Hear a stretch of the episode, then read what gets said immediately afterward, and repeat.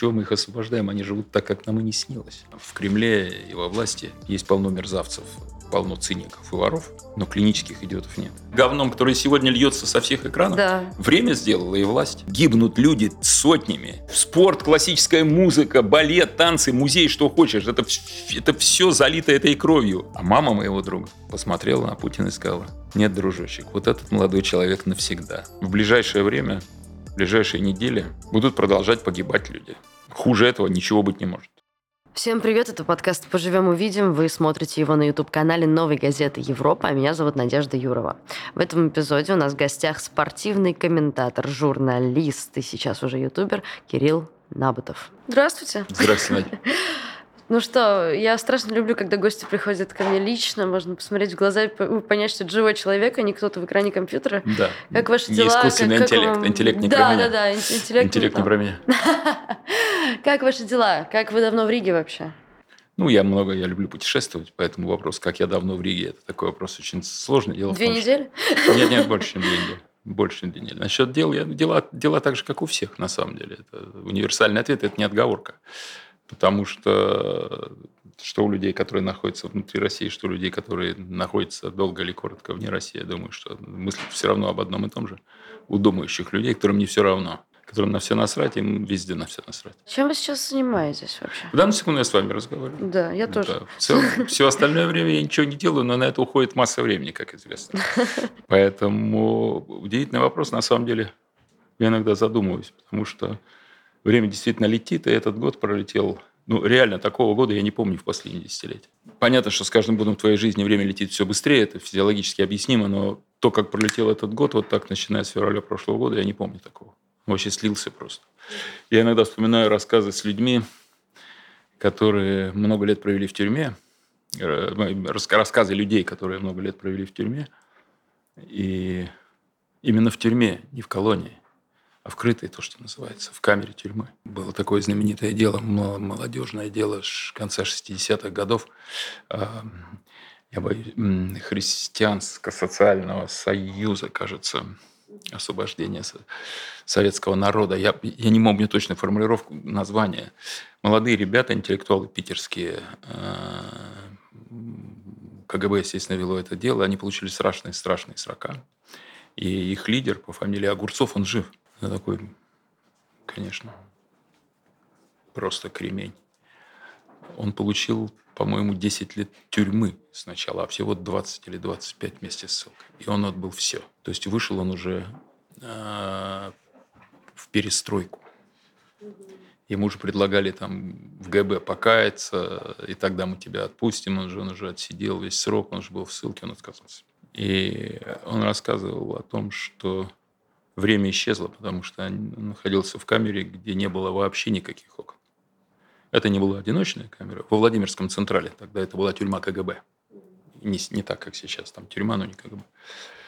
И э, это была камера на несколько человек, естественно, переполненная. И там 24 часа горел свет, а окон не было вообще, даже намордников ежовских, которые только небо показывали. И вот, говорит, время перестает существовать. Это, конечно, слишком сильное сравнение для таких, как мы. Но, вероятно, какие-то вот такие экстра события в жизни, они меняют твое ощущение времени, понимаешь?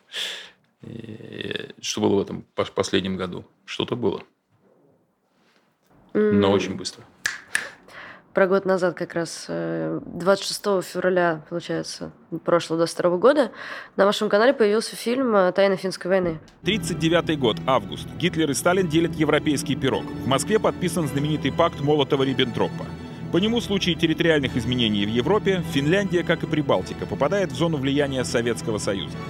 1 сентября – начало Второй мировой войны. В нее втянуты крупнейшие страны Европы. Расскажите, как вы встретили войну и что она... Что она и все, что происходит вокруг, э, для вас сейчас изменилось ли что-то за этот год? Изменилось только количество людей, которые погибли на войне. Количество триллионов, которые потрачены на войну.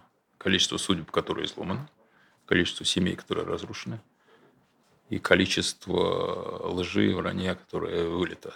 В каких, каких единицах измерять это, я не знаю. В, тераба- в терабайтах л- чего лжи. А, Это то, что изменилось. Насчет фильма 26 февраля выложенного. Это фильм старый, который мы в «Адовом яблоке» делали 20 лет назад. Это сразу видно по, по, по манере съемки, по манере монтажа. Он такой чуть-чуть олдскульный. А, но когда в первые дни мы поняли и посмотрели, что происходит э, в первые часы вторжения в Украину, то у ребят, которые вместе со мной работали над этим фильмом, не у всех там кое-кто уже работает самостоятельно, Леша Васильев, но многие вместе со мной работали, и мы смотрели говорит, на одно и то же, что было в один в один, один в один, что было в финскую кампанию 1939 года. То, как наступали по, по, в снегу, длинными колоннами, по дорогам, под липовым предлогом, послужившим триггером для начала вторжения. Столько параллелей. И мы давайте это выложим. Угу. Мы это выложили, и народ как начал писать и смотреть. И вот эти старая документалка, а там больше миллиона просмотров. Особенно в начале просто очень сильно смотрел. И слишком похоже. И последствия были похожи. Последствия похожи, потому что что тогда Сталин заявлял, и сталинские халуи заявляли, что через неделю, там, через, ну, через 10 дней мы будем в Хельсинки, там, одной левой этих финнов, крестьян недоделанных. Мы сейчас раскидаем. Было придумано освобождение финского народа от проклятых буржуев. Здесь Дебуржуизация. Дебуржуизация, да, империализация. Здесь освобождение украинского народа от проклятых нацистов. Точно такие же впечатления солдат вторжения, потому что есть полно документов. Мы состали много живых людей, которые воевали тогда в этой финской кампании, которые говорили, что наши впечатления были странные. Мы перешли границу, зашли в первые оставленные финами поселки. И мы-то в основном крестьянские, все дети э, нищие, ничего мы видели в Советском Союзе. И когда мы увидели там дома, не то чтобы полная чаша, но добротное жилье, э, все хорошо оборудовано, там, с э, хорошими там, плитами, печами совсем, с посудой, с мебелью совсем, совсем оставленные финами. Вот, а что нам, от чего мы их освобождаем? Они живут так, как нам и не снилось. Вот. Тут же грабеж начался, естественно. Брали все, что могли взять, все, что могли унести. Э, и в этом смысле очень похоже на то, что было в Украине. И это э, слишком много параллелей. А сопоставить последствия мы можем, как вы думаете? Вы знаете, нехорошо там про себя говорить слишком много, но сразу в первый день вторжения я сел и просто наговорил маленький пост. Мы на нашем YouTube-канале Набутова его выложили. Привет. Если хотите, читайте это набросками. На самом деле это просто крик души по части того, что происходит на Украине или в Украине, как угодно, не имеет значения. Я привел пример три маленькие победоносные войны в истории России. Их больше, на самом деле, было, но это три очень близкие по времени. Это русско-японская война, когда была маленькая победоносная, кончилась Первой русской революцией. И, и, в общем, сотрясением основ от которого Россия уже не оправится, и дальше начнется февраль, февраль 17 Первая мировая война и крах империи. Второе – это финская кампания, которая послужила спусковым крючком для Гитлера, понявшего, что советская армия – это если не миф, но это колосс на глиняных ногах. И, конечно, если бы Гитлер был умнее и слушался своих генералов, то могла бы, наверное, ситуация быть для советской, для Красной Армии еще хуже. А если он не был бы так заряжен авантюрно устроить парад в Москве и так далее слишком быстро блицкригом. Но финская война очень дорого стоила. Красная армия теряла только убитыми примерно тысячу, тысячу с лишним человек в день. Друзья, я понимаю, что просьба про подписки всех уже довольно сильно сдолбала, но поверьте, это правда очень сильно помогает развитию нашего канала. Мы тут перескочили цифру в 200 тысяч и хотим как можно скорее перескочить в 300. Помогите нам в этом, пожалуйста. Спасибо. И третье – это Афганистан.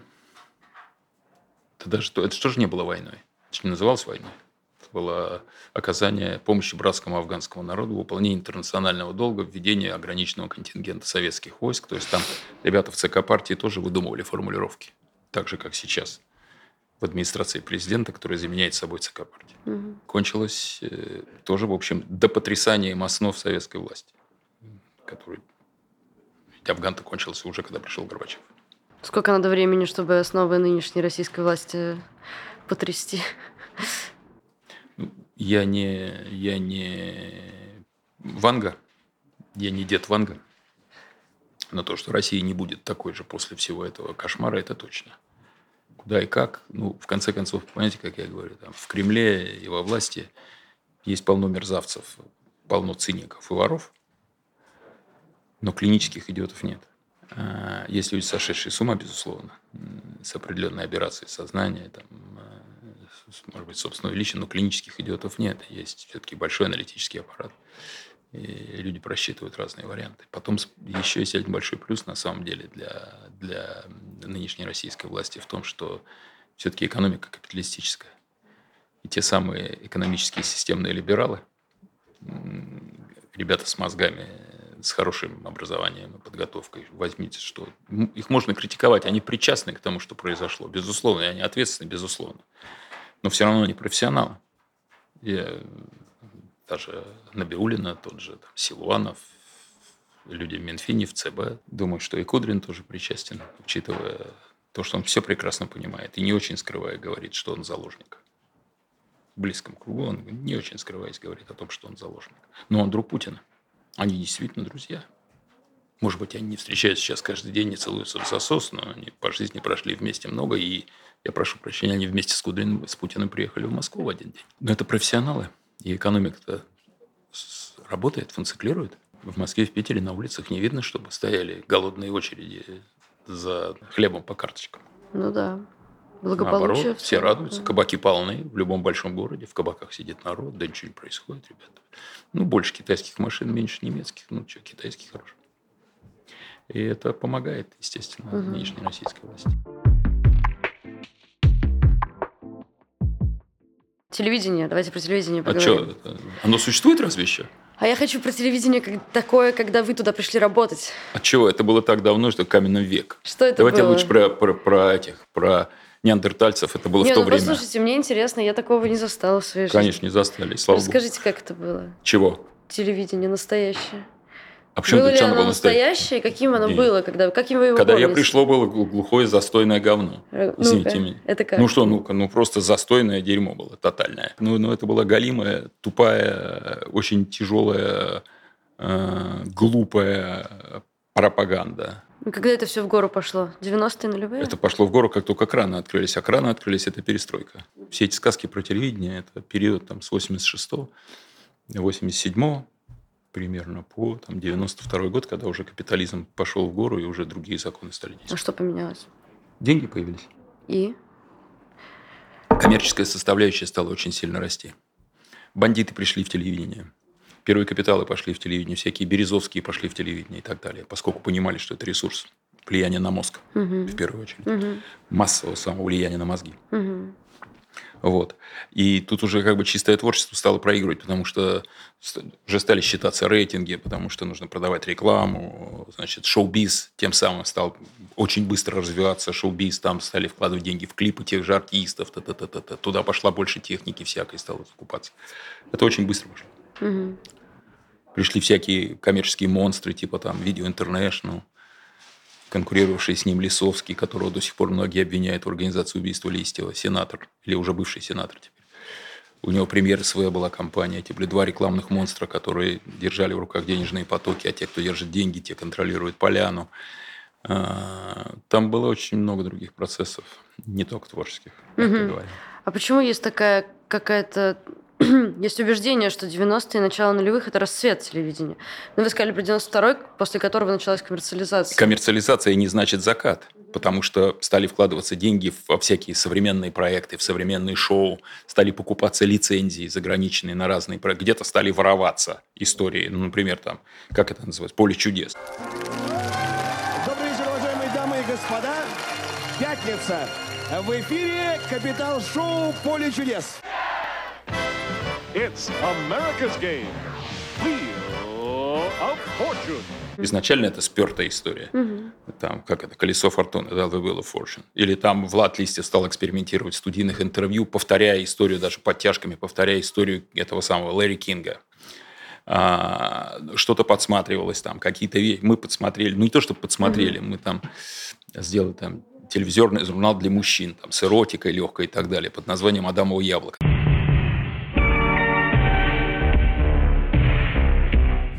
Добрый вечер. Или, как говорят шпрехшталмейстеры, итак, мы начинаем. Такого не было. Все, ау, мы вечером его показывали. Чш, Сегодня бы такое в эфир не пустили уже. Какой-нибудь топлес там. Сегодня это тебя застрелят сразу в голову. На Ютубе можно. На Ютубе да, какие-то куски выложены. А как вам кажется, что э, сделало телевидение таким, как оно выглядит сейчас? О, Когда я это не умею такие вопросы началось? отвечать. Я не умею такие вопросы Почему? отвечать. Каким таким? Таким поганым, как Да, сегодня? Вот да. таким говном, который сегодня льется со всех экранов? Да. Время сделало и власть. Время само не, не может это сделать. То время, которое наступило, Мгм. и та власть, которая наступила, это делалось постепенно, не сразу. Сначала это было не очень заметно, но постепенно становилось более и более заметно, а потом уже понеслось во все тяжкие. Я думаю, что отмашка была... Ну, все считают, что отмашкой был 2014 год. Я думаю, что первая отмашка был 2008 год, когда случилось то, что случилось в Грузии. Или было устроено то, что устроили в Грузии. И дальше понеслось. Если попытаться... И как- даже кризис 2008 года мировой не, не, не повлиял на это особенно а, дальше. На фоне огромных доходов, которые э, нефтяные и газовые, которые лились в Россию, Мгм. денег было до хрена. Я думаю, что очень много у кого на самых верхах российской власти горло снесло, и им захотелось банковать перед всем миром. А если говорить про конкретных людей, кому говорить спасибо за это? Ну, если не говорить про власть, скорее людей в индустрии. Какой индустрии? Ну, в, в телеиндустрии. Что, люди, люди, люди в телеиндустрии выполняли приказы. Можно уйти. Пробовали? Я не, не работала там, слава богу. Старая история известная, э, уж не помню, о ком рассказывается из писателей. И когда началось разоблачение Сталина, начались разоблачения в том числе внутри писательского союза. Тех, кто активно сотрудничал с властью, тех, кто, значит, был отпетый сталинист и так далее. Значит, писал во славу теща Сталина и всего этого говна. Вот, и известная история. Может, это апокриф, но она множество, где много раз где воспроизведена, когда какие-то молодые литераторы, значит, одного такого пожилого писателя-сталиниста прихватили и стали спрашивать, как же вы могли так продаться? Как же вы так могли продаться? Вы что, не видели, что происходит, что исчезают люди, что людей сажают безвинно, что вообще творится а, просто катастрофа? Как вы так могли продаться? На что человек сказал, молодые люди, а вас кто-нибудь покупал когда-нибудь? Вы пробовали это через себя пропустить? Люди в индустрии же работали на ответственных должностях за очень высокие зарплаты. И обратите внимание, первое, что сделали, э, что сделал Путин, первое, что он сделал в числе первоочередных шагов, это было, это э, убивание или разгон НТВ, потому что Гусинский слишком сильно много себе позволял и обнаглел. Он, имел, он был закредитован э, сильно большими деньгами в кредит, но при этом, как бы, сидя на кредитных деньгах, в том числе газпромовских, то есть как бы государственных, позволял себе там поливать власть и так далее. Поэтому НТВ был немедленно. Сначала расколот, потом уже все было. Пошло по накатанному, и, и из НТВ был выдернут один из ключевых людей НТВ, Добродеев, один из создателей НТВ. Куда пошел Добродеев, один из создателей самого свободного телеканала? Он тут же присягнул новой власти и пошел служить Путину, где и находится до сих пор, уже четверть века. Это очень умный, очень умный, очень образованный, очень профессиональный человек, который все прекрасно знает, все отлично понимает. Я, в общем, знаю всех э, их лично, как нетрудно догадаться, и его, и Эрнста, и Алексея Земского, и других ребят. Мы люди одного поколения. прям. Это очень умные, очень много знающие люди. Поверьте мне. То есть иде- идеологической составляющей в их Это и деятельности. есть идеология. Деньги, Не только, но это тоже. власть. Конечно. Это вы их поспрашиваете, что главное является мотив, каким мотивом. Только сначала нужно будет решить журналистскую задачу добраться. Это да. Э, Про Эрнста вы упомянули. Я вспомнила, что в одном из интервью э, еще не Познеру, Солодникову, короче, вы говорили про Эрнста. Что интервью было и Познеру, и не Познеру, я не помню. Это, это не Познер. Э, Короче, Солодникову вы говорили Я не о том, про Олимпийские что- игры ничего не скажу. Нет, я тоже не буду спрашивать да, да, ничего да. про Олимпийские игры. Ну. Вы Эрнста назвали тогда обыкновенным гением. Эрнст, как теленачальник. Костя, на мой взгляд, тип нормального гения. Гения? Понятно, что не в супер каком-то позитивном контексте, но было вот это, это прозвучало. Это было три года назад. Это было 4 года назад. Чет- ну, по-моему, интервью... Три года назад был ковид, было бы трудно это организовать. Ну, это было наверное, 4 да, года да, да. Вот, как вы сейчас, э, что вы сейчас об этом думаете? Он потрясающе одаренный человек. Все еще как бы... Он потрясающе одаренный человек, что не исключает того, что есть масса вещей, за которые ему должно быть стыдно. И Ну, ему может быть, и не будет стыдно, не знаю. С- то, что он сейчас делает, как вам кажется, это его какой-то внутренний слом, то, что он так при- принял такое решение? Понятия не имею. Внутреннее это слово меня, честно говоря, не очень волнует, это не интересует, потому что то, то- то, что они делают, я вижу периодически. Не часто, чтобы не портить себе аппетит, Ага. но я вижу. Какая мне разница, это слом или не слом? Я вижу результат. Вот. Но он неоднократно говорил, там, Путин мой президент, допустим. Это еще было в те времена, когда никто не требовал говорить таких слов. Это, да, был. И ну, он был одним из ключевых э, персонажей, если говорить об Эрнсте, один из ключевых персонажей э, того огромного шоу-проекта, который назывался «Олимпийские игры в Сочи». Просто вы заговорили о спорте. Э, И он был, он сам вызвался и был ответственным за все эти церемонии и т.д. и т.п. И там, он просто там находился месяцами. И он прекрасно понимал, что это памятник, что он строит памятник Путину и путинской России. Делал это осознанно. Как вам кажется, возможно ли также разрушить YouTube, как когда-то был разрушен НТВ? Конечно, возможно. Вопрос же размеров денег. Вопрос и последствий. Но это все-таки история немножко разная. НТВ было частным проектом предпринимателя Гусинского. Творческого, активного, визионера, наглого, театрального режиссера, э, который, пользуясь ситуацией, ну, тогда вся страна как могла, не все, конечно, но очень многие старались сделать деньги и бизнес. И он был первым, кто сел на эту лошадку телевизионную. А YouTube это не, не частная инициатива одного Гусинского, которого можно взять, посадить в тюрьму и пугать на несколько дней. После этого уедет, за- уедет за границу и отдаст это НТВ за долги. YouTube все-таки это мировая империя, поэтому здесь несколько посложнее. Но все равно, а что?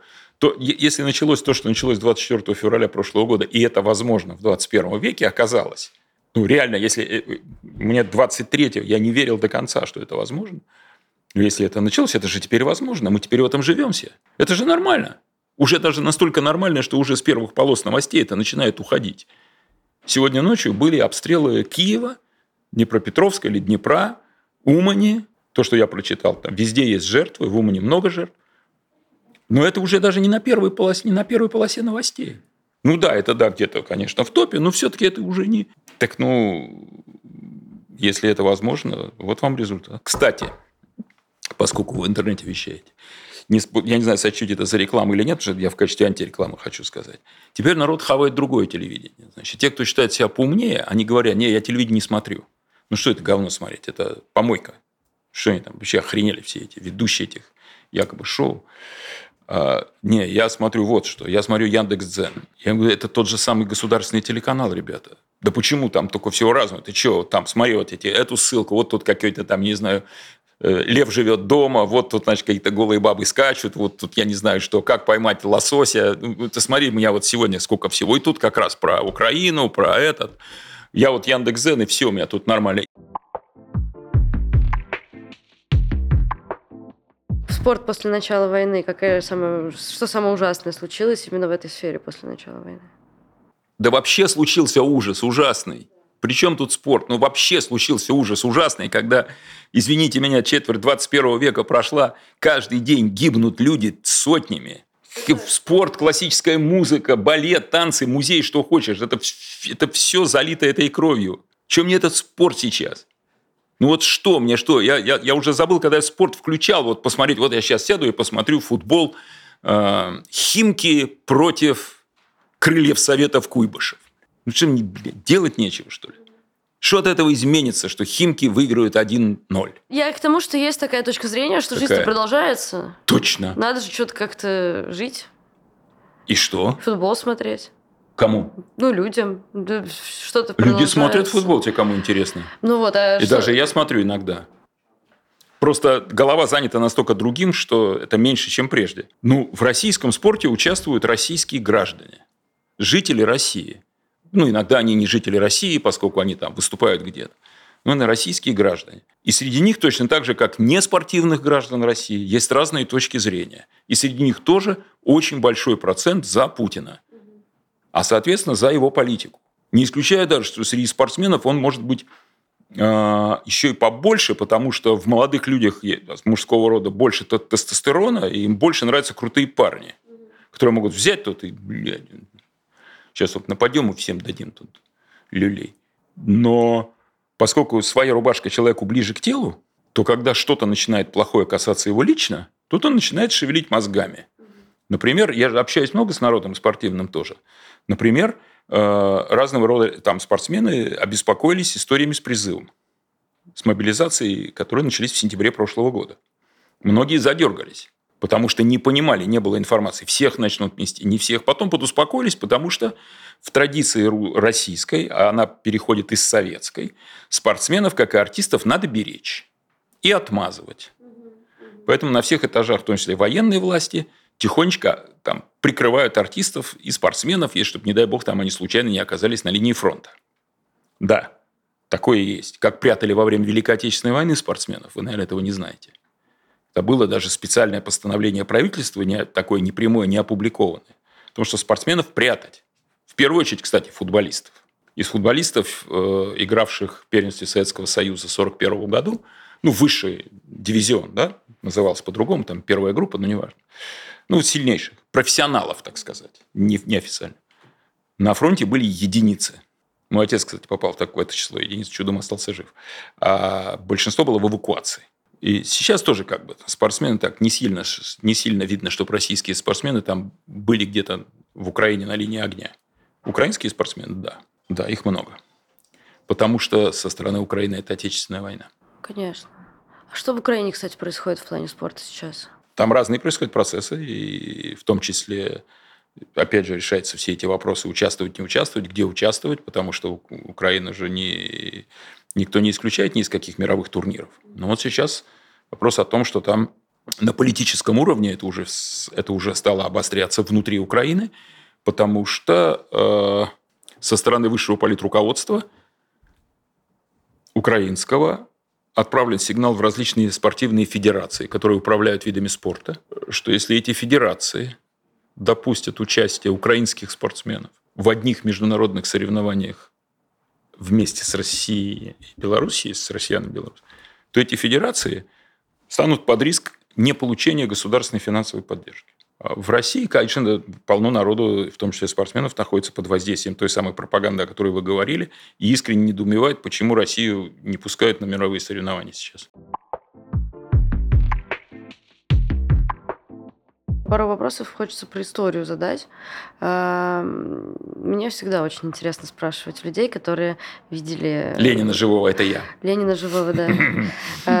Николая. Про 93-й год хотела спросить. Вот там 4 года, и я рожусь уже через 4 года. Вот это не увидела. А что он 93-й год плохого сделал? Слушайте, ну, есть какой-то такой негласный консенсус, который заключается в том, что Россия как будто бы был заказан путь к тирании тогда, когда э, был расстрелян Белый дом.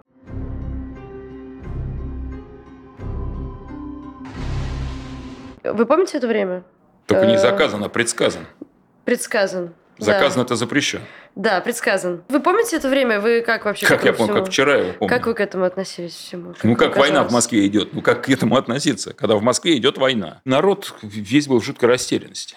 К тому же не было сообщения о том, что реально происходит в Москве. А там была маленькая гражданская война. Маленькая, потому что тут работают рестораны, а тут убивают через, через улицу там буквально.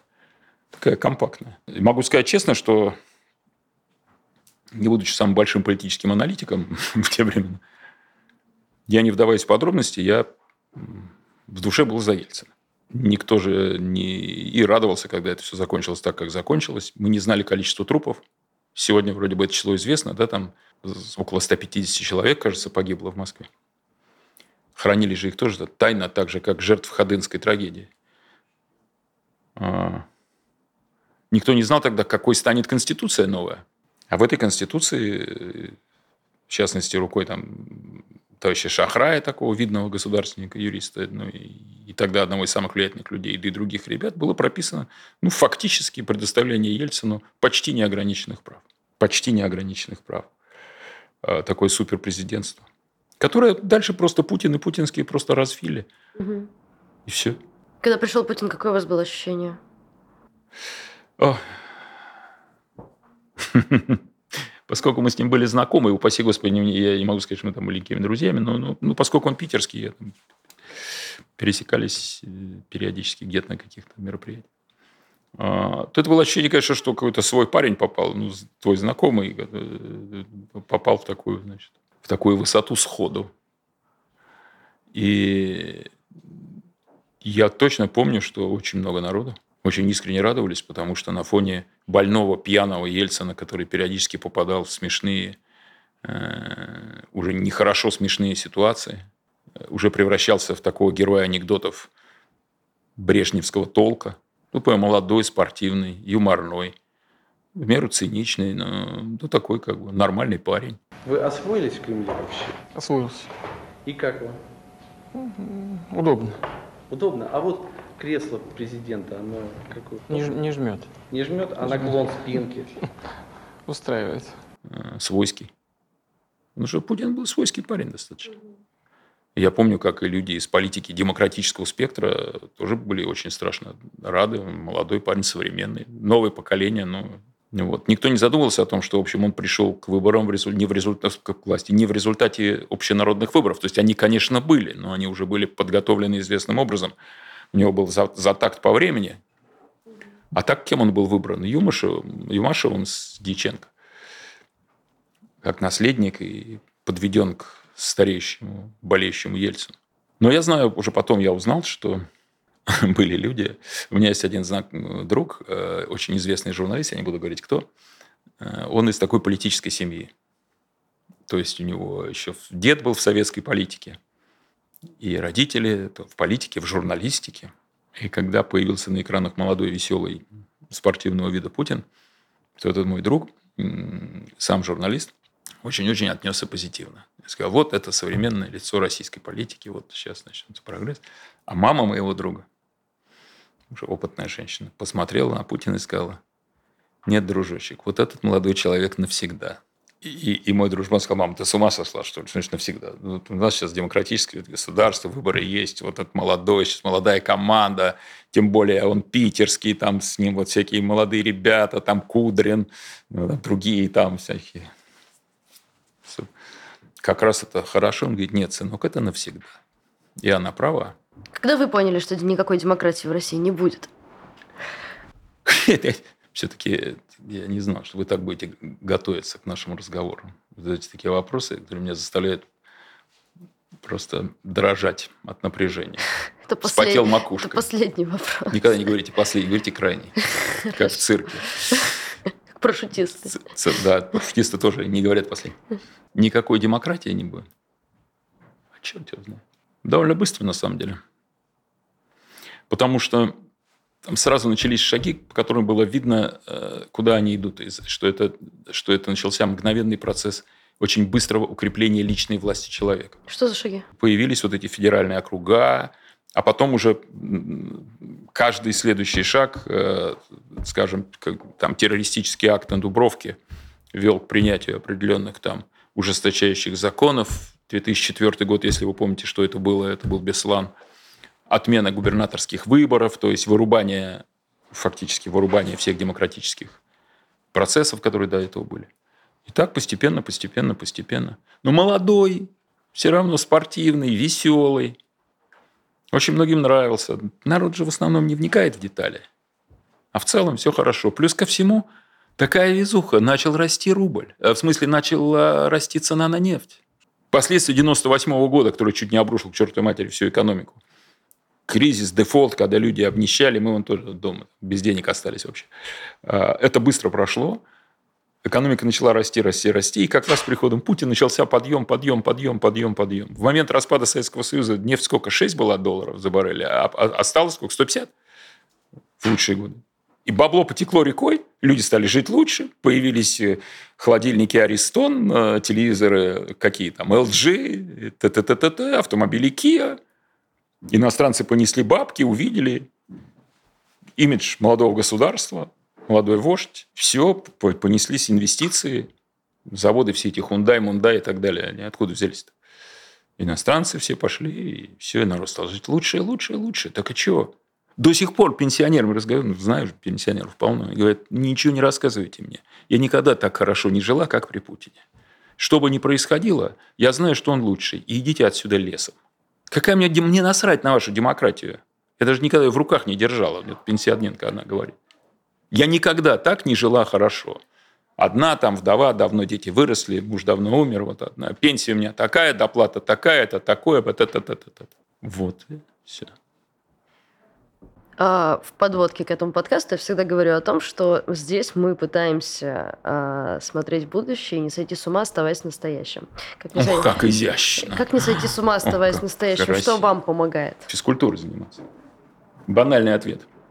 Будем, пойдем в спорт, э, пойдем в футбол играть в воскресенье. Футбол, спина, футбол, спина, копыта болят. Я, честно, не, не могу себе позволить. Ну, будете гоготать, и, и, и сильно выглядит надменно и пафосно, я знаю, но это правда. Просто даже на физиологическом уровне. То есть ты находишься на нервике, а нервяк постоянный. Потому что ты все равно, ты смотришь все время новости, ты все время с кем-то разговариваешь, что-то пишешь. Все-таки я тоже журналист, там наши блоги туда-сюда, ты что-то делаешь в нашем канале Набутовой, надо каждый день что-то. Это все выглядит на самом деле сильно как-то глупо и пафосно, что надо физкультурой заниматься, там дешевая пропаганда ЗОЖа. Но я, я клянусь вам, что это, ну, если ты не, не хочешь бухать, я не пью. Почти ну, вчера была дата, я выпил 50 грамм водки. Но, но, но вот так вот я...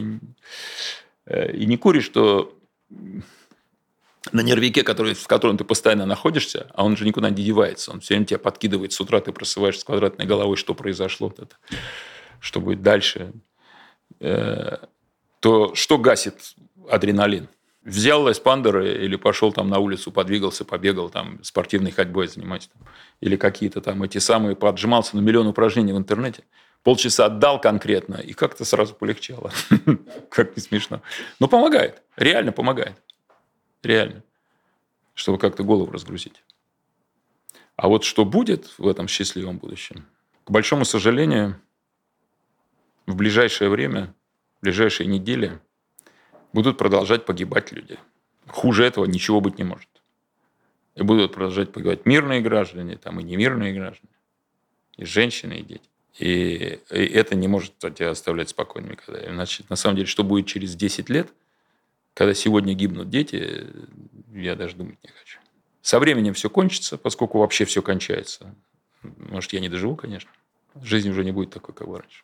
А вы будете жить дальше, ваше поколение, родившееся в 97 году, но приветы а, будут прилетать к вам каким, в каком-то виде отложенном и через 10, через 20, и через 40 лет. Это был подкаст «Поживем, увидим». А, спасибо, что вы ставите нам лайки, пишите комментарии, подписывайтесь на наш канал. Не забывайте про то, что мы есть на подкаст-платформах. А, ссылочки на них мы повесим в описании к этому видео. А, иногда слушать удобнее, чем смотреть, так что призываю вас там на нас подписаться. Спасибо, что вы с нами. Ваша новая газета «Европа».